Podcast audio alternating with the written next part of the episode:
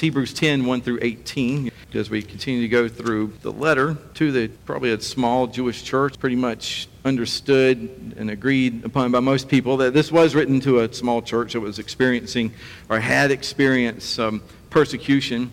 Uh, I believe it's the Nero Claudius was probably the one during that time, and um, the church in Rome. And they had left the synagogue. They were Jewish believers, and because they had left, they were being persecuted. And then many of them, too, uh, be, you begin to think, is it worth it? I could just go back to the synagogue.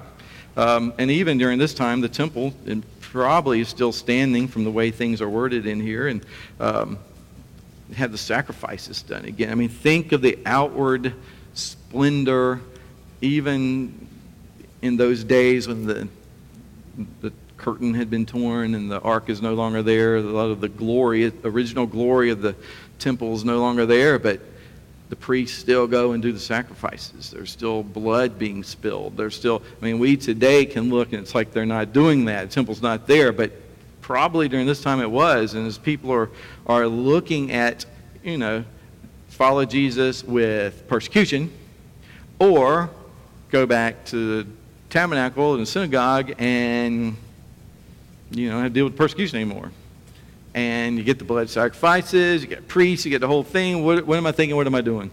And so a lot of people you can understand under duress like this um, would are turning and going back. And so a lot of this letter is written to those people, that small church, to encourage them that are standing strong in persecution.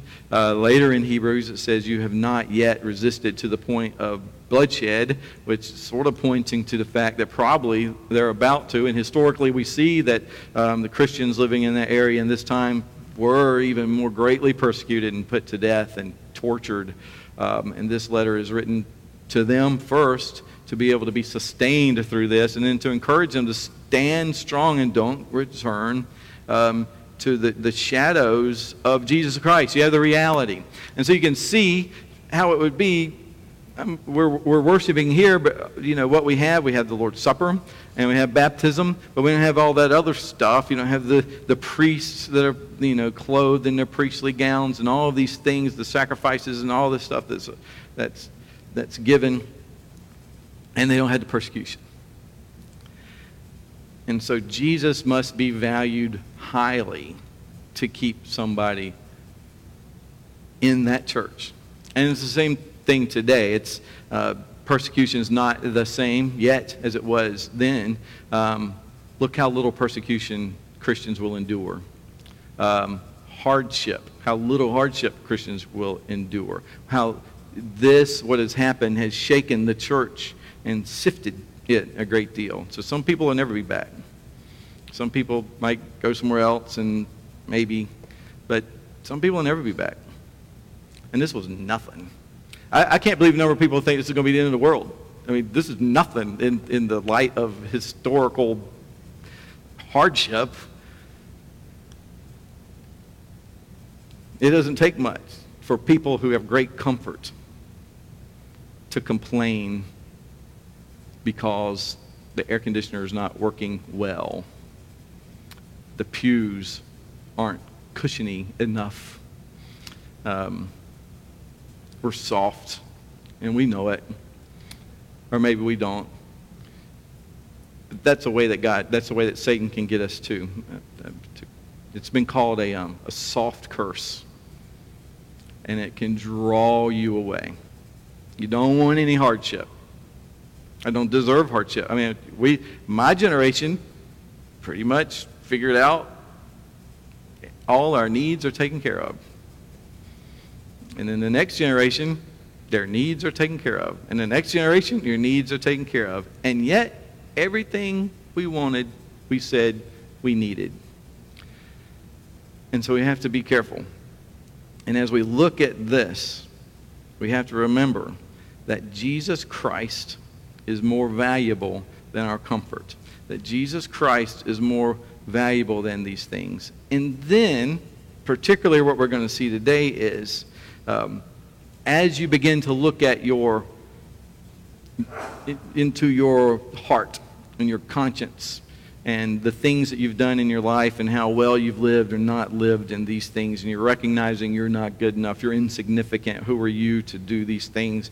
Um, that this is the very thing the author of Hebrews, the Holy Spirit through Hebrews, is telling us is that you're forgiven and your, your guilt has been dealt with. Your access to God is open. So make access to Him. So let's look and read these uh, verses, and then we'll look at them just a little more closely for just a few minutes. So, the word of the Lord, let's pray. Father God, we thank you for your word. We pray that um, as this letter was written to a particular people at a particular time, it's, it was also written for us today.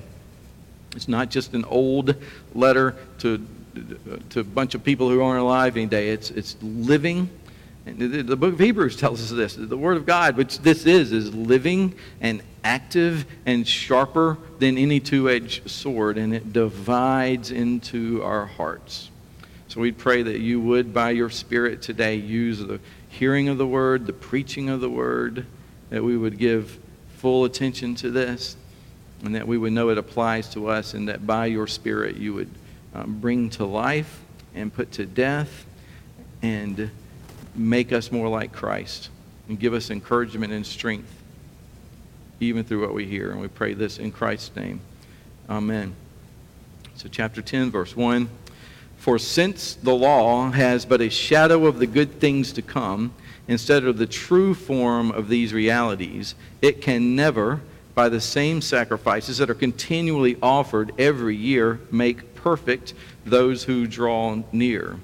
Otherwise, since they would not have ceased to be offered, since the worshippers, having once been cleansed, would no longer have any consciousness of sin. But in these sacrifices, there is a reminder of sin every year, for it is impossible for the blood of bulls and goats to take away sins. Consequently, when Christ came into the world, he said, Sacrifices and offerings you have not desired, but a body you have prepared for me. In burnt offerings and sin offerings you have taken no pleasure. Then I said, Behold, I have come to do your will, O God, as it is written of me in the scroll of the book. When he said above, You have neither desired nor taken pleasure in sacrifices and offerings and burnt offerings and sin offerings, these are offered according to the law. Then he added, Behold, I have come to do your will. He abolishes the first in order to establish the second. And by that will, we have been sanctified through the offering of the body of Jesus Christ once for all. And every priest stands daily at his service, offering repeatedly the same sacrifices which can never take away sins. But when Christ had offered for all time a single sacrifice for sins, he sat down at the right hand of God, waiting from that time until his enemies should be made a footstool for his feet. For by a single offering he has perfected for all time those who are being sanctified. And the Holy Spirit also bears witness to us. For after saying, This is the covenant that I will make with them after those days, declares the Lord, I will put my laws on their hearts and write them on their minds. Then he adds, I will remember their sins and their lawless deeds no more. Where there is forgiveness of these, there is no longer any offering for sin. Amen. The word of the Lord.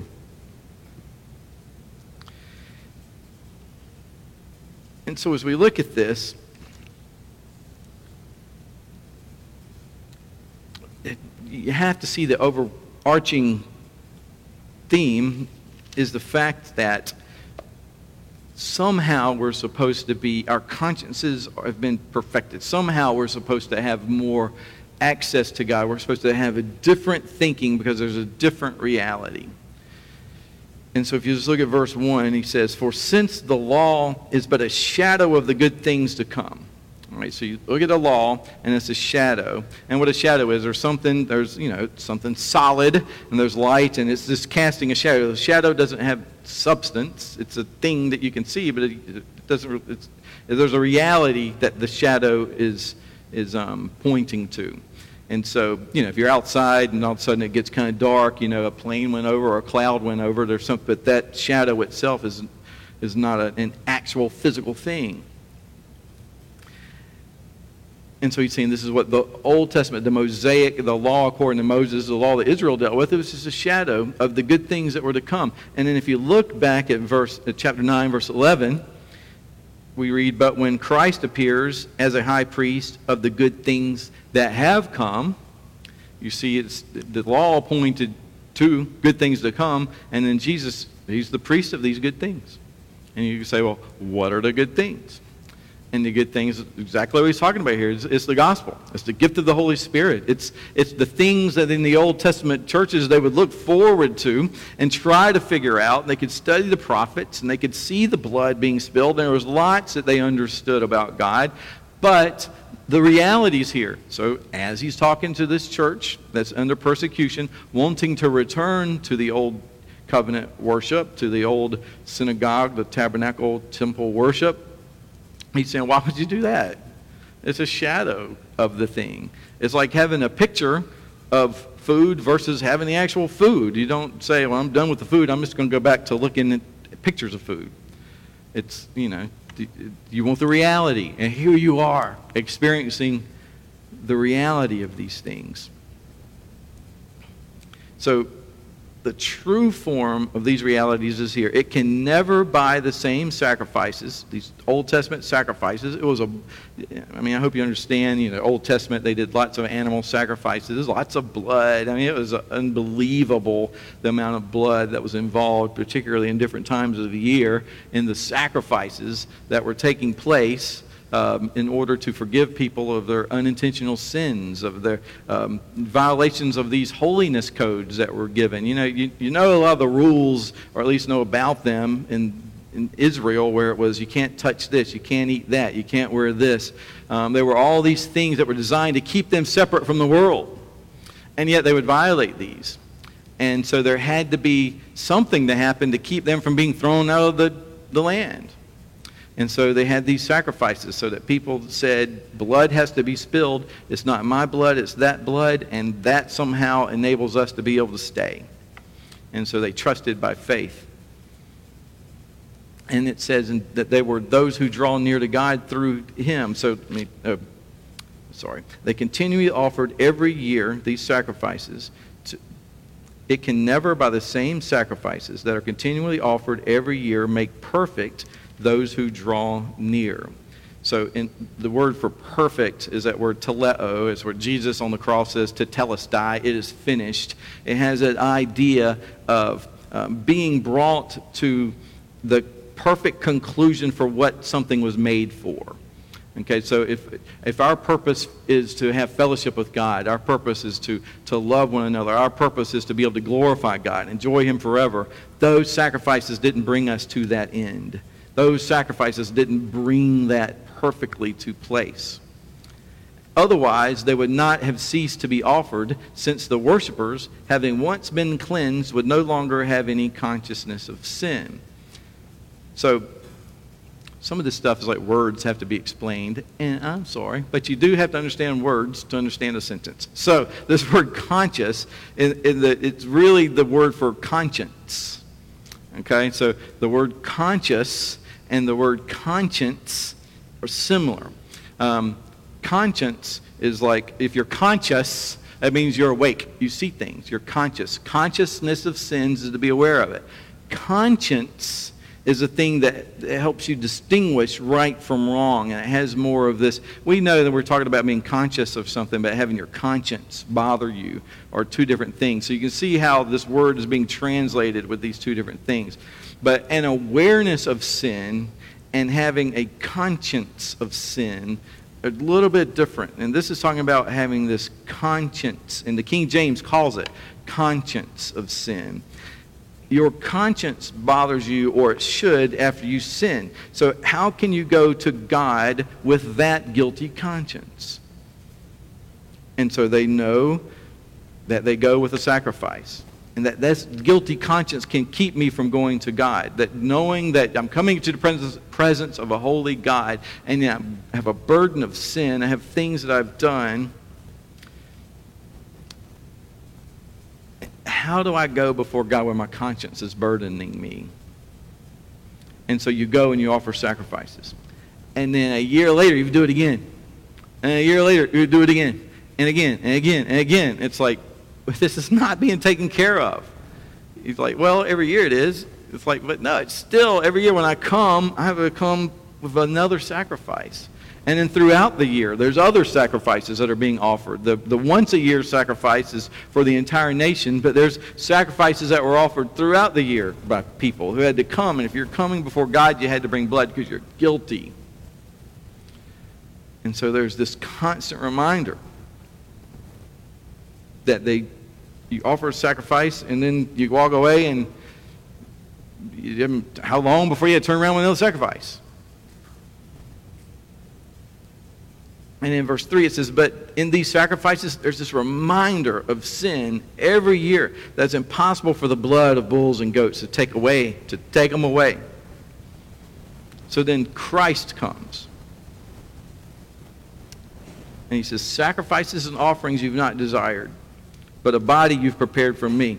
Burnt offerings and sin offerings you take no pleasure. So these things in and of themselves, without the reality, without Jesus Christ, meant nothing. So this all pointed to this reality. Same thing with our faith. Same thing with the Lord's Supper. Same thing with baptism. If there's no faith, if there's no Jesus, these things mean nothing. The reality are these things, and we have the reality. So that when we participate in these things today, it is not pointing to the reality, it is participation in the reality. And it's, a, it's something that we miss out on, and there's no way we can understand the, the fullness of it. Verse 7 Then I said, Behold, I have come to do your will, O God. So Jesus saying, I've come to do your will. And then we go down to verse 9. He added, Behold, I have come to do your will. He abolishes the first in order to establish the second. It's a theme he's been having throughout Hebrews now. He's abolishing these laws that were under, he's fulfilling these laws because these all pointed to him. So when the reality comes, you experience the reality. You don't use the shadow anymore, you experience the reality. He's like, these, the, you think the blood of a bull is going to appease God. It's the blood of his son. And now his blood has been spilled. We don't do the bulls and goats anymore because his blood has been spilled on our behalf. And by that will, by what will? By the will of the Father. Jesus came to do the will of the Father. And by that will, we have been sanctified. God the Father wants us to be made holy. God the Father sends Jesus Christ. It's not that Jesus, like, it's not, I think we picture sometimes God the Father is the mean guy, and Jesus is the cool guy, and Jesus is like, hey, God, um, hey, Father, like, how about don't hurt them today? Um, you can beat me in their place. You know, so it's got some crazy father that's just, you know, dying to, to torture and, and beat somebody, and Jesus says, beat me instead. You're welcome. It's not that. It's the father saying, there's justice that has to take place. These people will go to hell forever if we treat them fairly. If we do what their sin deserves is hell forever. They're lost. And so God the Father, God the Son, God the Holy Spirit, from all eternity, counsel together and have this plan of redemption so that the Father desires the salvation of people, and the Son desires the salvation of people. The Holy Spirit desires the salvation of people. So that when Jesus says, You've seen the Son, you've seen the Father. So you don't have a Father up there that's just like dying to get to you. You have, a, you have a God who's dying to get to you. And the Father, at great why would he send the son unless the son wanted to be sent too and they all it's like this has to happen and then Jesus prays even in the garden, Father, if there's a way for this cup to pass. And it didn't. It couldn't. And that's your sure indication that Jesus Christ is the only way to salvation. If there were another way, the prayer would have been answered where Jesus doesn't go to the cross. But this was it, the only way of salvation. Because Jesus did perfectly the will of the Father so that we might be made perfect, we might be sanctified, made more like him through the offering of the body of Jesus Christ once for all. So we don't repeat sacrifices. When you come to the Father, you don't bring a sacrifice. Um, when you come to here, your offering is not a sacrifice. This is not an altar.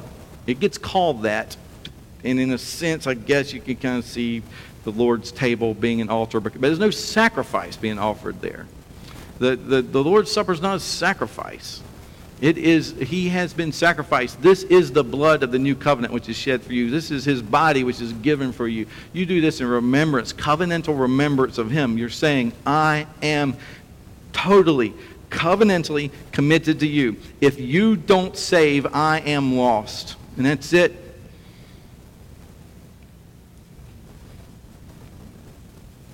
And then in verse 11, every priest stands daily at his service, offering repeatedly same sacrifices that can never take away sins. Now they did, uh, because you may be saying, well, then why do it? It's because it's to be able to allow the people to stay in the land. Because this blood is what God is looking at that and saying, Jesus is going to cover their sins. My son is coming in the future, and his sacrifice will cover all these sins as well as all the sins of my people in the future. But they stand, and he says this word stands um, intentionally. There's no chair in the furnishings of the tabernacle. The priest went in, you stood up, and you, you, there wasn't like you finish, you sit down. You leave, and when you go in, you're standing. But when Christ had offered for all time a single sacrifice for sins, he sat down at the right hand of God. So that's the it is finished. I'm not going to have to get up and sacrifice myself again. I've done this one sacrifice. Waiting for the time until his enemies should be made a footstool for his feet. And we know the Bible elsewhere says that death is the last enemy to be defeated. So when someone dies, we mourn. It's not the way things are to be. It's a part of the curse. But that curse is going to be put aside one day, and there will be no more death. So we, that's why we don't mourn like those who have no hope, because death is not the end at all for the believer. For by a single offering he has perfected for all time those who are being sanctified. So it's interesting. You have been perfected, but you're being sanctified. Now, the word sanctified is the word for holy. Um, you're being holyified. You're being made holy. You're being made, so you've been made perfect, but you're being made holy. It's like, how can I be perfect if I'm not holy? And that's the good news in a sense, you are holy because you're called a saint, which is a holy one. And what does the word holy mean? It means to be set apart for God's purposes. To be set apart for God's purposes. But it can also mean in this ongoing process of holification, becoming holy, is that actually in the way we talk, the way we think, the way we act, we're being polished, we're being chiseled away at, whatever analogy you want to look at, that we're being made more like Christ even in our behavior. The things that we do, the things that we think, the things that we say, all of these things. But even while that process is yet to be completed, we're already perfect. And remember the word perfect, teleo. You have been, the purpose for which you're created has been completed. And part of that purpose is that you would understand that you must be perfected in Christ. A part of that understanding is you stand hidden in Christ. You have perfect access to God right now, regardless. You gotta be careful with this kind of thing because this is what you don't want. They don't. If you're a youth director and you're preaching to high school and junior high students, they don't want you to tell people that your sin does not separate you from God as a believer that you are hidden in Christ and your sin does not stop you from access to God. Because what we want our young people to learn is your behavior matters. And so what we want to do is scare them into obedience. Because if, if you're not good enough, God won't love you. God can't use you in these things. And so what a young person learns is if they're smart and if they truly have a conscience that is soft, they'll go, I'm not good enough. I can't have access to God. What good am I doing here? Why am I here? And so what they need to know is you in Christ, you are perfect. You are whole. And he's working on us. Because we don't want to live in sin. Part of us does, and that's the problem, but there's an inner impulse within us that says, Who will release me from this wretched body of death? Praise be to God in Christ Jesus that our standing before God, our relationship with God, and this perfection is about relationship. It is not about performance. The performance was done in Christ. But in this relationship, you stand in Christ in perfect relationship. Now, what about when he disciplines us? Well, he doesn't discipline us so you'll start better behavior so that he can love you.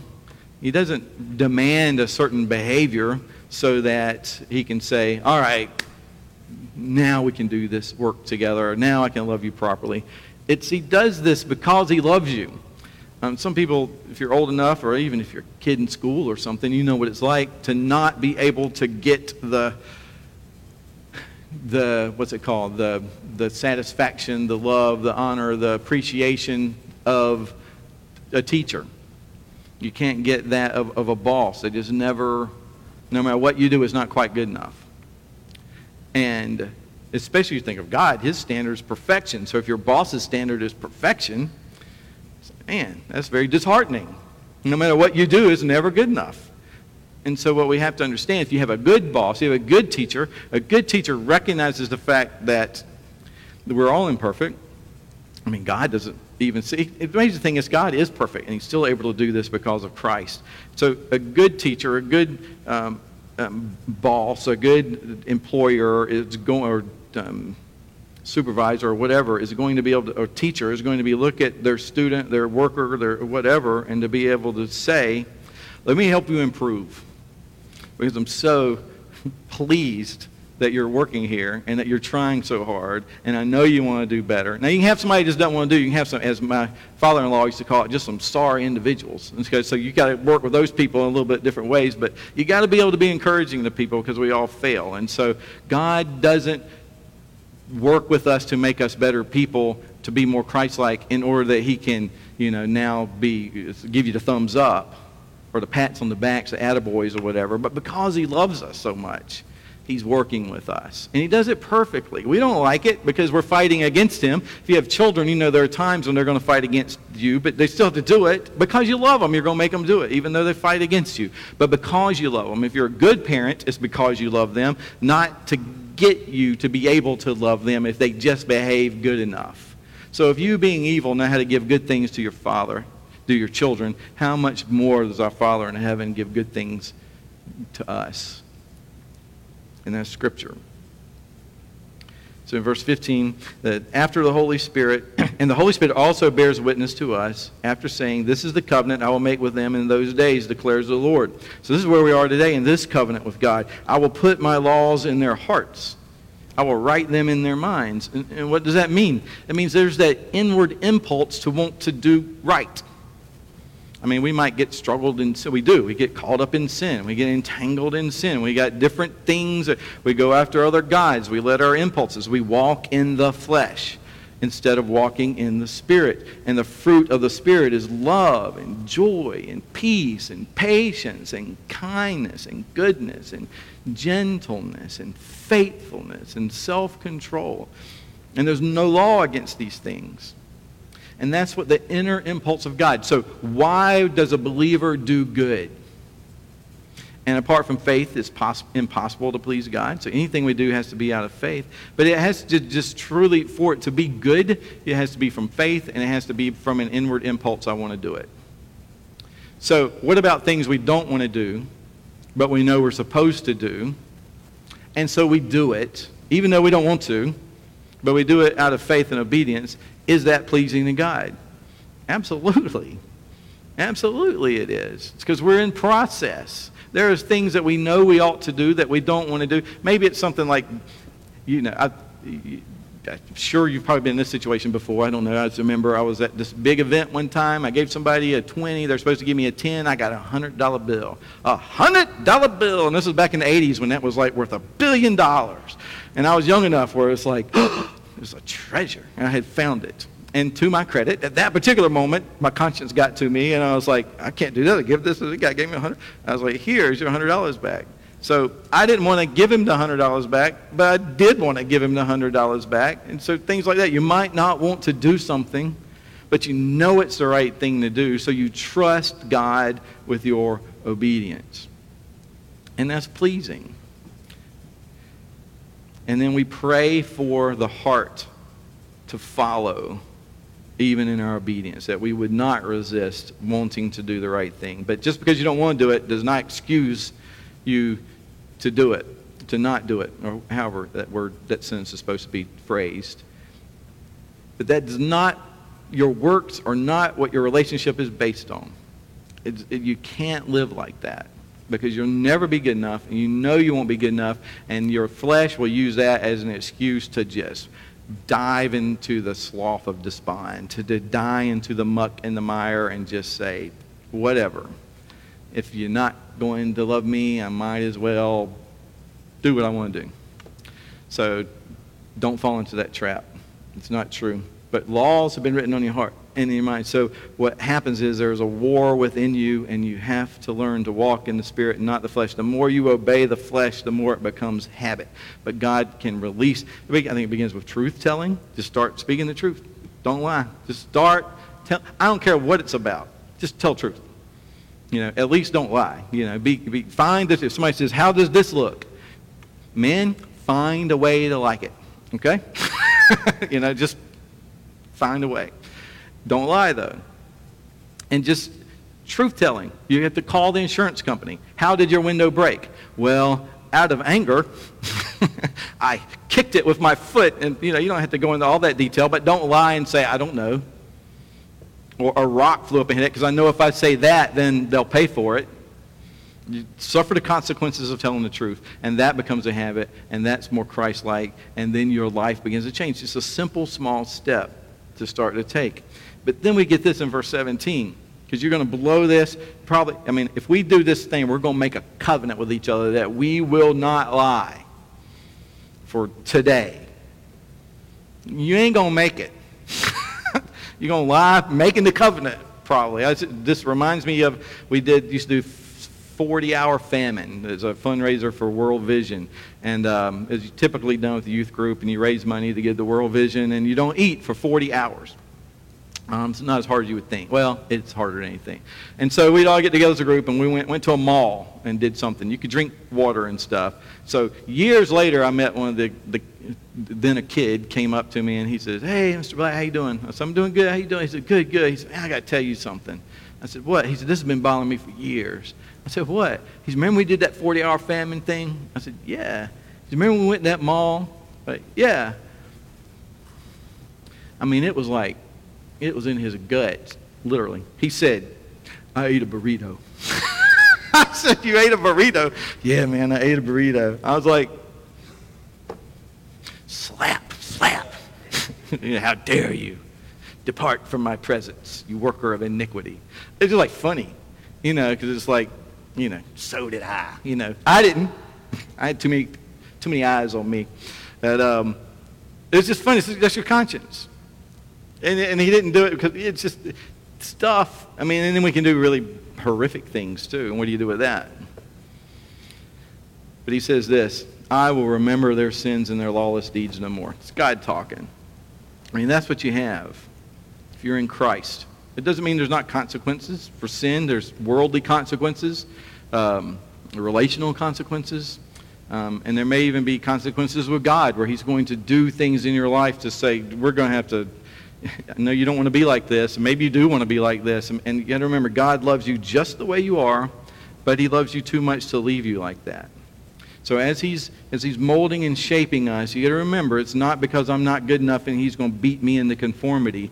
It's that he loves us so much, and these things that are out of conformity with him are just things that are hurting us. It's like a kid wanting to, you know, he's got his hands all in the mud, and so, well, goodness, today it's like he's he touched a person and now he wants to eat without washing his hands. You know, but some kids just dirty, dirty, dirty hands and he wants to just go do something. It's like, no, you can't do that. It's not good for you. We're going to learn to wash our hands. Oh, I want to wash my hands. It's like, okay, you got so you know, you learn from these things because you love the child. So as God is working with us, we have to know it's out of love. And then verse 18, where there is forgiveness of these, there's no longer any offering for sin. So, yeah, we can look at this and say, all right, good. We don't do these offerings for sin anymore. But how often do we feel like we have to make offerings for sin? That we have to do something to get God to love us more. I've done bad. I got to do certain things. J.I. Packer or Jerry Bridges, I think it may have been, um, calls it the um, a performance treadmill. Like you're always trying to get God, you're, you're, running, you're running, you're working, you're working to get God to love you, to get God to be pleased with you, to get God to forgive you. It's like you're not getting anywhere. It's been done. Why are you doing this? And you have to think about this. How much could you do? How much, how much good could you do if you committed yourself to the highest possible good that you could obtain? So you got to get away from legalism. You got to get away from the idea I'm trying to please God. God's not pleased with me unless I do good enough. No. Let's, you know, you want to make a change in the world. You look at the world, you don't like the way it is. Be a positive change. If you really devoted yourself to doing and being the best you you can be, how much good could you do? And you don't even know. how can you know? Because you're a mess. And maybe you've, you've even tried before to do good, and you might say, then why would God even use me?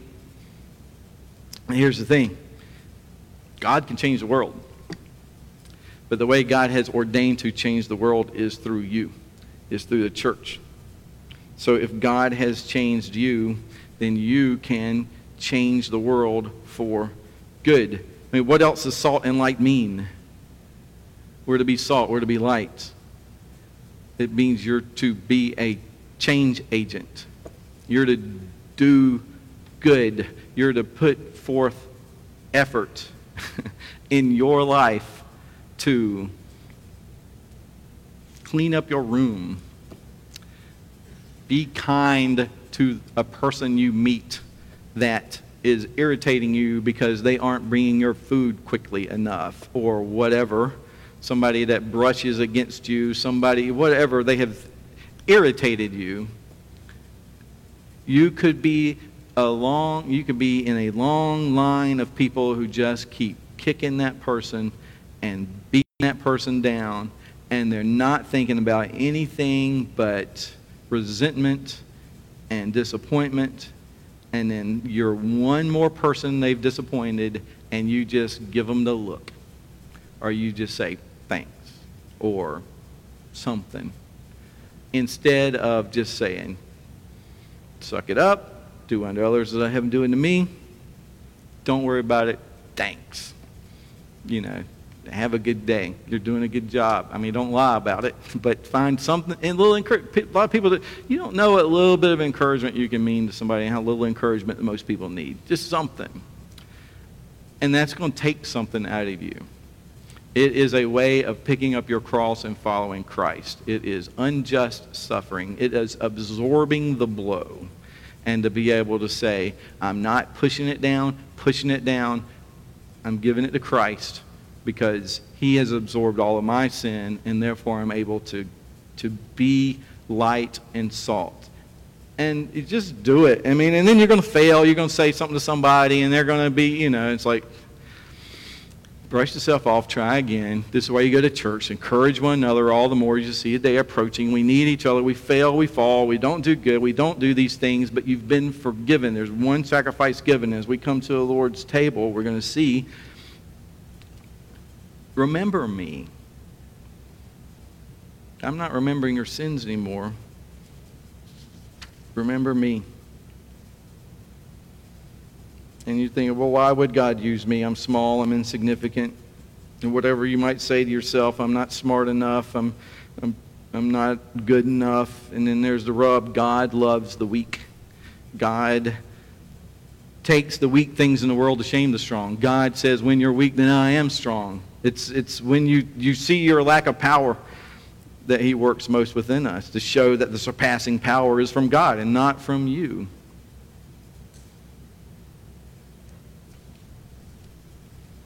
So there's nothing more to be done by you to be found acceptable and loved by the Father, but to have faith in Him, but to trust in Him, but to turn to Him away from self and into Him. Paul said, Who will release me from this wretched body of death? Praise be to God in Christ Jesus. So walk in the Spirit, not the flesh. He loves you the way you are. He loves you too much to leave you this way. But we work together. We love one another. And cheer up. As Jack Miller has said, cheer up. You are a lot worse than you think you are. And God's grace is far greater than you ever imagine. He doesn't discipline you and change you in order to love you. He does it because he loves you and he loves the world. And we are to be the force of positive change in the world. Prayers, deeds of love and mercy, truth telling, following Christ, lovers of Christ, forgiving other people, um, trying to walk in the Spirit. And I think we, I don't know if we sang the song last week or uh, I thought I had it written down. This is Come Sinners. Um, Let not conscience make you linger, nor of fitness fondly dream. The only fitness he requires is to feel your need of him. And this he gives you. It's the Spirit's rising beam. So let's pray. Father God, we thank you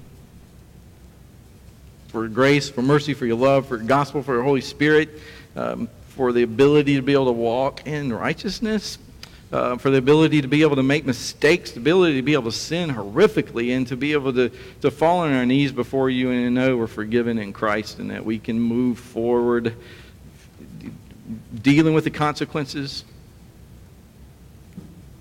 But it starts with us.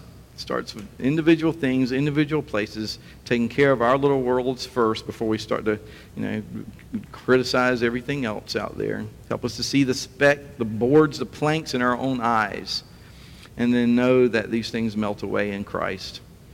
They're, they're too lofty and hard for us to understand, but when we come to your table, it's a reminder that without you we can do nothing, but with you we can do everything. And you invite us to slide our knees beneath your table because you, you welcome us into your presence. Sinners like us who are called saints because we're being perfected and we are perfect in Christ. Help us to be salt and to be light. And we pray this in Christ's name. Amen.